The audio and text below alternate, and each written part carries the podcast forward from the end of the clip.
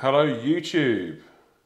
We are here with Simon Hill, which on the Lean Whiskies and Empire Building episode number six, I think it is. I'm looking over there because Marcus is over in the corner as well. So Simon Hill is a friend and, well, you're involved in business together, do some business for you, we talk about business a lot. He is a property, I don't know, I don't know how to define you. You're a, you're a, you're an extremely proficient property expert across all fields. It's not just a, a lot of obviously people that do property are quite niche in one area. I know you're pretty big on H M Os, but your knowledge on properties is very good. And that's obviously why you and I got chatting an issue. Um, so got him here to shoot the shit today. um, we'll go over a little bit about this this week. Uh, Well, last week we had a new Prime Minister announced. Um, was it this week? I can't remember when it was. I've lost track of days. Well, it was very recent. Yeah, exactly. Um, very recent. You know, there's a lot of stuff going on within the property world and also what we're doing in business as well. So we'll just talk a little bit about that, I think. I think Perfect. Yeah. Go from there. Good. But Simon is involved in in more more ongoing property deals than I've ever seen in my life. Like you are. Whereas I deal with a lot of people that are involved in property, they have one or two things going on. He's like me in terms of the amount of businesses that I run. He, you've got, how many property things you've got going on at the moment across the board? So we've got about fifty H M Os that we're doing, and then maybe another, maybe another fifteen, twenty other right. like, bits and pieces that happen. Yeah, so just match, right? Yeah, yeah, significant. So I think from a, from a standpoint of anyone that's involved in properties, go and find him on, like if you just search Simon Hill on Instagram, and find what he's doing. Um, crazy amounts of stuff, and I think a lot of people that are involved in the property space are mental, because I know you have a mentorship as well, don't you? They talk the talk, but they're not really walking the walk, and you certainly are doing both, which is what I like and what I try and kind of push and promote. Um, so let's dive right in.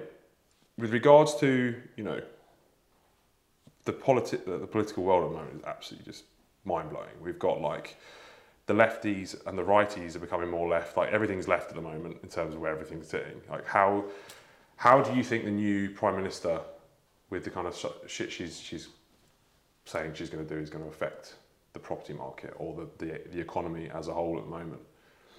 Good question. So I think probably it's more complicated than that as well, in terms of, I think there's a lot of stuff going on politically in this country, also across the rest of the world. And there's also a huge shift, I'd say, in attitudes of particularly young people that are buying property um, across the last five to ten years, which is like a perfect storm for certain types of properties and a huge disaster for other types of properties or people that are trying to do certain things in property. So directly, what do I think in terms of Prime Minister, et cetera? Hopefully, the biggest thing ultimately is inflation, interest rates, and uh, the energy cap rise. Mm-hmm. So I think they're obviously all interlinked. I think if the energy cap um, rise that was previously announced that now looks like it's potentially going to be reduced, fixed till twenty twenty-four, if that comes into play and Liz Truss does that, ultimately that should then bring down inflation, which is pretty significant. And in turn, interest rates can be lowered, or most likely will be lowered as a result of that, because they're not needed to control inflation. I think all of those are a brilliant thing for the property market in general. Actually, if inflation did continue, interest rates continued, it wouldn't be the end of the world for the sort of areas of property that I'm in, but it would be for the greater good. Yeah, I, I, in my personal opinion, I don't see interest rates coming down for a long time. I think they're going to go up a lot higher than people think as mm. well. Um, and I think there's a lot of agendas behind closed doors for that as well. I think the government want that because it's a, it's a, it's a mechanism of control. It's a redistribution of wealth. I've done a video with respect to uh, Justin Wilkins in the last podcast about this, in terms of it taxing the poor and benefiting the rich. So, and ultimately, inflation is caused by basically money supply. And, and what's happened is, is the governments have just printed an obscene amount of money over the last two years. Like, mind-blowing amounts of money. So you've just got basically money becoming less valuable because there's an abundance of it. It's, there's a lot of money out there. That's what I say to people. If you can't make some money right now, then you're, you're doing something wrong, because there's a lot of it in, in circulation. It's become way less valuable. So, but that being said, everyone's on a level playing field in terms of interest rates. And if prices are going up, that means everyone's prices are going up. You just have to be have a bit of foresight and, and have a look. If you're going to be investing in property and you're kind of going on a clean sheet from now, picking the, the right property strategies rather than doing something dumb and not looking at what's going to happen over the next five, ten years because of the economy right now. And even even that being said, you're better off kind of going for something. I'll let you you can explain, but I'm I'm guessing there's probably things that will still do well if inflation goes up and interest rates go up. If, even if they didn't or did, it's still like, for example, H M Os are still great either either. So you'd be better off kind of hedging your bets and going for something on that route. So redeploying their money into more optimised H M Os because they've gone through a stage of their life where they want to build capital. They're now at a stage where actually they're looking for income because they're retired and that side of things. So they're a good example actually of how people's priorities and what they want from property changes over time, and that one category of property wouldn't necessarily suit somebody f- for the whole time that they're investing. That's probably like a fifteen to twenty year span that we're talking about. Do I think H M Os are, are the best uh, in terms of hedging your bets? I do, for a number of reasons. So the way, one thing I would say is H M Os can be anything from a three bedroom flat, because it's Uh, it's more than two people that are unrelated sharing a property. Mm-hmm. Um, H M Os can be anything from a three-bed flat to, we're just doing one at the moment, we're hoping to make a thirteen-bedroom property. We've done one before which was twenty-five bedrooms. Um, ultimately from H M Os you get significant, if you do it correctly or optimise it, you get significant cash flow, you get a lot of equity built in, you choose a location which is super in demand, and you get a brilliant quality of tenant. Ultimately, if you don't plan an H M O, you can have terrible tenants in an awful area with lots of arrears, no money coming in, no capital growth, you haven't optimised it, it's a poor layout, et cetera. So I think more than just a, a criteria, a, a area of property, it's important to get it right. But yeah, I'd say H M Os are a brilliant bet for hedging your bets overall, spreading your money, uh, and they are quite diverse, but also I think they're a hugely expanding area of property where other things maybe are diminishing slightly. Okay, so obviously you got into the main thing that you do now, or one of the main things you do now is obviously you talked about making efficient H M Os. So you'll take like a, a domestic property and you'll effectively find them for a client. You'll then find the perfect property or, or supposedly based on your skill set, like a great property to convert from say like three or four to a seven bed or something like that. Yeah. You're charging a fee for doing that, and then you've got the whole building firm that go in and do it for them. You handle all of like the, the soliciting side, the, the councils, the whole shebang, and you're very good at that. Um, what on earth got you into that? Like, why did you get into that? What, what, what how did that? Because obviously that's that's becoming very good for you and very good for the client, obviously. But what got you into that? What was the what was the? Cool. So without going back too far, I guess. When I was at school, I was looking for something where I could have my own business. I could have freedom of choice in terms of time. My main goal was I wanted to drop my kids off at school in a nice car, pick them up from school in a nice car, have the freedom to do um, activities and things with them, um, but also earn a good amount of money from doing it. Mm-hmm. Um, and ultimately, the parents that I looked around at my school, um, and I went to a private school, that were able to do that, a lot of that was around property. Right. Um, so I sort of then had to pick a niche within property.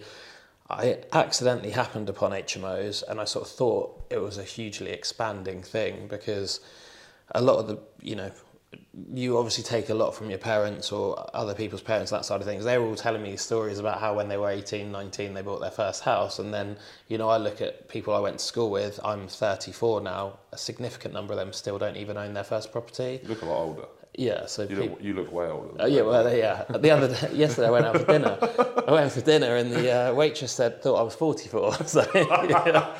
Well, clearly the stress of all the H M Os, if you go to your level, the money's good, but the, uh, the stress probably not so good there. Yeah, yeah, yeah. I'm Needs joking. To... I, I joke, I joke. You're pretty. So, yeah, so ultimately I was like, right, cool, property's what I want to do. And then I saw H M Os as, as this expanding thing. But I also recognised that lots of people weren't interested in H M Os. So I sort of thought, well, difficulty presents opportunity. There's lots of people that don't like this asset class. What can I do to take that that I can see as potentially profitable, but take it further? Um, and there were other people that have done that in other areas of the country as well, and even where we operate. But ultimately, I had a letting agency. It was the easiest into property. I did sort of the formal, uh, you know, going and working for a surveying firm, and I personally, it wasn't for me. Um, and then, yeah, just worked for a letting agency. Um, and I could see that there was an opportunity to help people buy additional properties and to earn money from it. Mm-hmm. So I had one client, I found over one hundred properties for them. That they started off being properties from Rightmove. And then ultimately there were off-market deals, and they got more intricate and more um, complicated as we went through. And obviously the amount of money that he could make from them got increased as, as we went along. But I'd always just got drawn back to H M Os. Sold out of the letting agency uh, about nearly four years ago now, uh, and ultimately had... had set up a building company where I'd, I'd started sourcing properties, and H M Os was just the best area. So I used to charge a thousand pound per property to source them, and at the moment we're charging between thirty-five and forty thousand pound, to be honest, per property. And to be honest, the work involved in what we're doing now is not that dissimilar to what I was doing previously for a thousand pound a go. So there's a big lesson there about charging what you're worth and keep re-evaluating what your pricing is and that side of things. And, and also, you know, uh, I owe a lot to the people that paid me a thousand pound a time, but you know, I grew, my ability grew, and the amount I was being paid didn't grow along that time. So reevaluating your clients as well. And you, you control all the builders as well for those too. So it's like not just finding a property for someone like hands off, you're like literally every element. Yeah, quite often people say, well, why would somebody pay you to find a property? They could go and find it themselves. Ultimately, I actually did a video the other day on this, didn't we? Um, but a lot of it is that you've got time, money, and knowledge. And typically, if you don't have one of those, you can use the other two to get hold of the third one. So, for example, I had at the time time and knowledge, but I didn't have the money to do the project. So I would find properties for people. They'd put the money in and effectively buy my time and knowledge, and I'd buy their money with my time and, and knowledge, and it was just an exchange of value, which worked really, really well. But yeah, like you say, uh, we're trying to constantly like refine what we're doing to make it better and better and better and better. And there's examples, loads of examples that I can think of of people that are doing what I'm doing that ten years ago, I massively looked up to their product. I thought it was unbelievable, but they haven't necessarily continued improving. They sort of rested on their laurels a bit. And ultimately their properties now, when they were the pinnacle of, of H M Os, um, they're nowhere near the top of the standard now, and they're the ones actually struggling to rent their rooms. And also property is a thing where there's a lot of people that are older that have got properties. You know, the typical H M O, son or daughter goes to university. A lot of H M Os are student properties. Mm-hmm. Son or daughter goes to university. Parents don't want to pay a greedy landlord the rent, so they decide to buy somewhere, let their friends live in it for a reduced rate or whatever, pay the mortgage. But ultimately, for example, if they're from Oxford and then they're in Portsmouth, their child goes to university in Portsmouth, after three years, they haven't actually thought through an exit strategy, and they end up with a property that is fifty or one hundred miles away, or whatever it is, from where they live. They always still remember it as the day that their child moved in, when it was freshly painted. And now that would be ten years ago, with magnolia walls and brown carpets and that, and you know, some very basic cheap IKEA furniture or charity shop stuff. And ultimately now that isn't what students want. Students and the young professionals are prepared to spend a higher proportion of their disposable income on their accommodation to have somewhere nice. And those properties now are really dated. But you get this situation where the agent that's advertising that property, that has been letting it for ten years or so, is too afraid um, of telling the truth of, of what the situation is. So you end up with these properties that are vacant. And now, now like we're in September, most students move in in August, July, August, early September. Now is a time where if you went online, you'd see a significant number of properties that are in poor condition, that you know full well when you look at them, there's a reason why they're not let. Um, but, you know, seemingly the... the owners of them being so far away, they haven't got their finger on the pulse of what's needed. Okay, so uh, how do you think that this market's going to going to shift? Do you think it's going to end up, because the way the government's doing things, it does seem like, well, do you think the, the government's going to penalise you know, landlords and stuff going forward even more? Because there's a lot of talk about like they've made it has made it harder and harder. It's like more H, they've, they're quite, they've been quite heavy on like licensed H M Os and non-licensed H M Os. That they're, in my opinion, brought up the standard, to be fair, because they've forced a lot of rogue landlords out. Okay. Like, how do you see, do you think this is going to be a good, obviously you probably do, otherwise you wouldn't be doing it, but do you think H M Os will be good for a landlord long term? Good question. So I think like most things in life, if there's difficulty, it presents opportunity. Ultimately, I think the people that are going to be penalised are those that don't have the knowledge or the time uh, and aren't prepared to part with their money to pay somebody else who does have the knowledge and time to do that. So um, yes, it has been made significantly harder for landlords, but I don't think that's a bad thing. I think there was a lot of, you know, unscrupulous behaviour, a lot of landlords behaving in ways they shouldn't. There was a lot of things that were unfair happening to tenants that I've seen and disagreed with in the last ten, eleven, twelve years that I've been in property. Um, and ultimately, I think the regulation has been a good thing for those who want to get on board with doing things the right way and complying with that regulation. There's certain bits I probably don't agree with, but it's impossible for the government or whoever's putting in place those, uh, you know, restrictions to get it all right. But yeah, I think ultimately uh, it is a, it is a good thing. You just need to be prepared to comply with those um, legislations, regulations, et cetera, uh, and to look at what the opportunities and avenues are. One thing that it has meant is there's a significantly lower number of buy-to-let landlords in the market now. Like I was saying a minute ago, right, okay. ten, minute, ten years ago, for example, if you bought a property, well, actually, yeah, I bought one fourteen years ago. Uh, I paid one hundred thirty-one thousand pounds for for this house. Now I know properties in that road are sort of two sixty. It's one hundred thirty thousand pounds. Let's not forget that fourteen years ago was two thousand eight, when there'd been a, a, a huge crash. You had a significant number of couples that became accidental landlords. So for example, you know, uh, he had a property that he just bought on a one hundred percent mortgage or a ninety-five percent mortgage. She had the same. Prices had dropped fifteen, twenty percent, whatever it were in that, that location. And ultimately they're fifteen percent underwater. They end up in a situation where they, they can't even hand the keys back because they're going to end up with poor credit. These weren't people that, these these were, you know, hardworking people that have just, because of the economy, ended up in that situation. Ultimately, we had loads of examples of that when we had the letting agency. And those people just retained the properties. It might have been that they either broke even or actually they put their hand in the pocket for one hundred, two hundred pounds a month.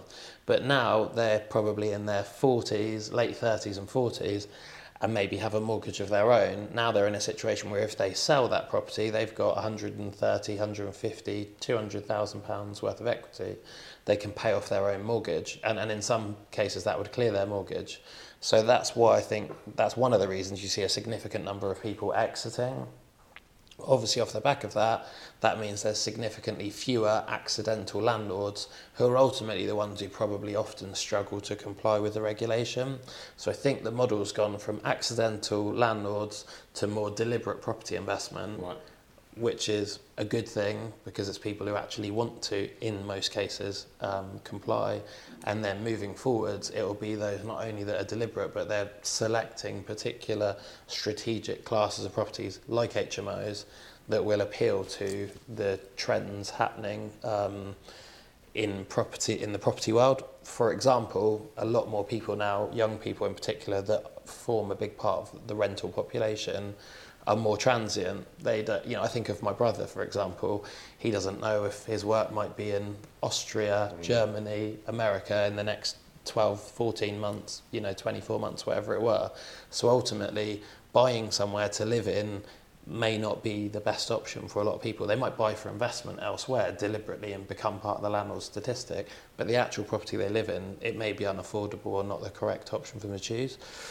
And therefore, H M Os re- represent a really good opportunity for people to buy properties that are exactly the stock people that, that young people want, um, which gives them significantly more flexibility as well. I know so many people that have got finance cars, finance watches, everything's on finance because mm. money's been so cheap. And because ultimately with Instagram and Facebook and social media, people are trying to keep up with uh, the the things they see online, and ultimately then that doesn't actually leave them any room to save any money to buy a property. So, you know, you see certainly at the moment, the quickest answer to it is we're getting offered more properties. So there obviously right. is supply a slowdown. Is yeah. yeah, supply is increasing. There is a slowdown. We, you know, we were buying properties at, at a higher value than perhaps we are at the moment. Um, but in general, I think there will be a correction. There has to be a correction. It's also the knock-on of that correction, because it doesn't necessarily affect that one person whose property, oh. uh, you know, it's... And the biggest area I think we see that in is... Where do deposits come from for first-time buyers? Parents. A lot of them it is parents. Because ultimately, if their property's gone up by a hundred, a hundred and fifty thousand over the last five years, well, actually, if they need fifty thousand to give their children a de- or child a deposit, for a lot of those people, that is still possible. A lot of people are working longer. I saw a statistic yesterday that a third, that a quarter of people over sixty-five um, went in back into work in the last six months alone. Really? Which is I've serious. Seen that. And obviously, what that means is actually a lot of those people, their mortgages last longer. They are able. There's equity release is significantly more popular. So you're seeing a lot of parents give their children the deposit. Obviously, if house price correction comes in and their property is is lower in value, then although the first time buyer properties may be cheaper because the, there's been a correction, they won't have the deposit to do so. So you're right. It entirely depends. What do the government do? But also, what are the multipliers that banks are prepared to do? What happens with mm. the economy in terms of job security? I think we're moving a lot more to a model, it'd be interesting to get your view on this, where people are paid on performance. So a lot more people become self-employed. Um, and ultimately, that traditionally can make it more difficult to get a mortgage. Most people, obviously first-time buyers, buy with a mortgage as well. So yeah, that's actually a really good point. Um, because I've, I've, I've, I've kind of... said this quite a lot, that this recession I think will push a lot more people into working, to making their side hustle or, or starting their own business out of um, out of obviously either losing their job or just thinking, well, fuck this, it's not worth it. Like I'm, you say, if you're getting paid on performance, you may as well just go and do your own thing, right? So there's going to be a lot more people shifting into that, and now it's easier. It's because it's easier than ever. There's the, the, the barriers to entry to run your own business, a service-based business, are so low. It doesn't cost you anything really. You just need a laptop and internet connection, and probably someone to explain to you what to do if you don't know how to do it. That is it, and you can work from home. Um, but that does raise a problem of then people being able to get. I heard a really funny story actually recently that will illustrate this point completely. So, I know I'm very good friends with a few financial people that help people with their, their mortgages, and one was the C E O or the director of the company, right? It was a it was a really successful restaurant, and this was during you know uh, it was during the last two years. So obviously not best best for for, for getting out finance, but um, I think it was during lockdown actually. And so the, the the the director and one of his employees both went for a mortgage at the same time. The director was on a massive amount of money, like relatively speaking, um, to the, compared to the chef that was applying for his mortgage. Now, get this. Apparently, the mortgage that they were getting were both borrowing a similar amount of money. The banks turned down the director because of the risk associated with his company shutting, because he run the company. But the guy that was employed by him, because he was in employment, got the mortgage. Right? This is like a computer says no situation. Completely ridiculous. So some prat hasn't looked... But they don't even look at the business as, as a whole. It's only if you run the business or you're the business owner, you're high risk. But you can be employed by that business and that's no risk at all. So when we went for our last mortgage, um, we moved about two years ago, we got turned down six times by the bank. But ultimately it wasn't even a new mortgage. We literally just ported our mortgage from one house to another. Right. The house we were buying was nearly a hundred thousand pounds more, which we were putting the equity in. But ultimately, yeah, we got. I think we got refused six or seven times, and then eventually it went through. But it was it was an exceptionally emotional journey to get there. Um, and like you say, it was ridiculous. They had uh, less risk. It was a higher value property. The property's gone up nearly two hundred grand since we bought it. Um, their percentage of the property that they that we had borrowed was really low. We were in a better financial position, you know, in terms of earnings to do it. Property, like I said, um, probably gone up in value about a hundred and thirty thousand pounds. There's not many things, particularly because I haven't sold it, I've refinanced it. There's not many things you could do to end up with a hundred thousand pounds well, in your pocket. Tax-free. Tax-free, yeah. uh, that you could do. Imagine the amount you'd have to earn in order to have that money. So I think as a long-term strategy, absolutely, I'd still invest in so property. So quickly then, like the, the guys out there like the Grant Cardones that go, don't buy your own house, rent. Like, I've always disagreed with that entirely, right? Um, one, from a perspective of, I quite like owning the thing I live in, just from like, you know, I never liked borrowing a book from the library. I always wanted to buy it and own it. I, I don't know why, it was just an inherent, like maybe it's a, a weird thing that I just like to own the thing that I have. Um, plus, I think you also have a bit more pride with that thing and you care, care for it a little bit more, even though the bank owns it, let's be honest, unless you own more equity than the bank does. But in my head, I owned it, I didn't rent it. And it's someone else, because in my mind, some other guy owned that house. It's, I don't have the same connection to it.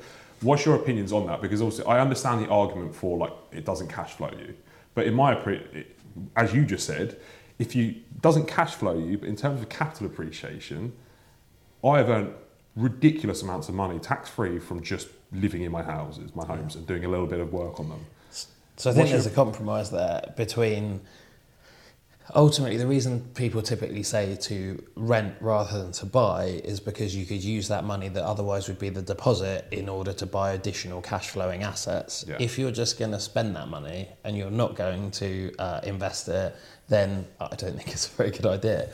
I, I, one thing there is there is that is it, everyone's situation is unique, but for example, theoretically with that strategy you would put the minimum possible deposit on your own home and buy as many other properties as you possibly could. So for example, you can get either a, a five or a ten percent deposit in some cases against the mm. property. We haven't chosen to do that, but ultimately if you were to do that and it were a decision between putting twenty, twenty-five percent into your own home versus, or you're refinancing or whatever, to buy additional property, in general, as long as you know what you're doing or you're paying somebody who does know what they're doing, I think that's a great idea because you benefit from the capital growth long term that you otherwise wouldn't. Um, in terms of purely renting the place you live in, one of the reasons I wouldn't want to do that myself is, as I said earlier, an awful lot of landlords are exiting, and I see on my social media, particularly Facebook, all day, every day, people saying, oh, we've just been given notice, we want to move out. For me, I would hate the instability Uh, or for somebody else being able to dictate that suddenly I've got yeah, up yeah. and move and I've only got two months to Especially do it. Especially with kids as well. Exactly. Yeah. yeah, so for me, having kids probably wouldn't be the right thing, but I guess when you're younger, you know, particularly if you're able to downgrade your lifestyle for a short period of time to upgrade long term, I think it's a great idea. You know, if if I had my time again, Uh, and I didn't have kids, um, then I probably would look to rent the sm- or you know, rent or stay with parents for a significantly longer period of time. I'm no, I'm not naive enough to think that one of the reasons that I now have a number of properties is because I get on really well with my parents, and when I had the opportunity to go and rent somewhere, and my most of my friends were doing so, I chose to stay at home. Um, and to, to help around the house and contribute in other ways other than financially to their property, and they were generous enough that I didn't have to pay rent, but ultimately that allowed me the time to save. Not only that, you know, I did do a significant number of other things in terms of selling rugby shirts online yeah. to get extra money, you know, reselling my uniform for work because I worked for a clothing company. I did as many things as I possibly could to earn extra money. I worked ridiculously hard, but that allowed me to save as much as possible. She believed in what I wanted to do more than I believed in it, um, and I believed in it a lot. And then I started taking a salary of six hundred pounds a month out of the company. You know, and obviously things are quite different now and the job roles have changed between the two of us. But at the time, yeah, I wouldn't have been able to do what I've done and we wouldn't have the things we have had it not been that she paid, you know, had it not been for my parents and allowing me to live at home, helping me out when I needed it, et cetera, et cetera. And had it not been, um, and, you know, they invested in the first company I had, the letting agency. They more than got their money back when we sold it, when we sold out. But ultimately, you know, my sister worked for me for free for a period of time. She then got some equity from the company. So I guess it, there's a big lesson there in terms of teamwork, other people believing in things and that side of things. Do you know what it is? I, I really value that you've actually said that because nothing rubs me up the wrong way more than people that go, I'm self-made. I'm like, you're not, mate. Like, you had a, you had a support system, no matter what it was. Like, there probably is some people out there that are self-made to a certain extent. But people overlook their family, their partners, their siblings that have actually got involved and given them a leg up. And I've been so lucky with my, like I haven't been given money, but I've been given time and help and the ability to not have to spend money, which has also been given money in my eyes, right? And just having people there to fucking pick you up when you're down you're having a bad day or things go wrong, as they do, especially when you're trying to grow. You get a lot of growing pains, and like you're getting smacked in the face and like run over and trodden on constantly by everyone, and it feels like a never-ending cycle and you're never going to get there, and you've got people in your corner pushing you. That's not self-made. There's also like other people I look at that weren't Robin, you know, Robin hugely helped me massively. Definitely wouldn't have it if I wasn't with her. But similarly, there's other people along the way that have given me snippets of information that they would never realise were that important. Yeah. But I still remember those things. And one thing I remember seeing was take advantage of the opportunity of a lifetime in the lifetime of the opportunity.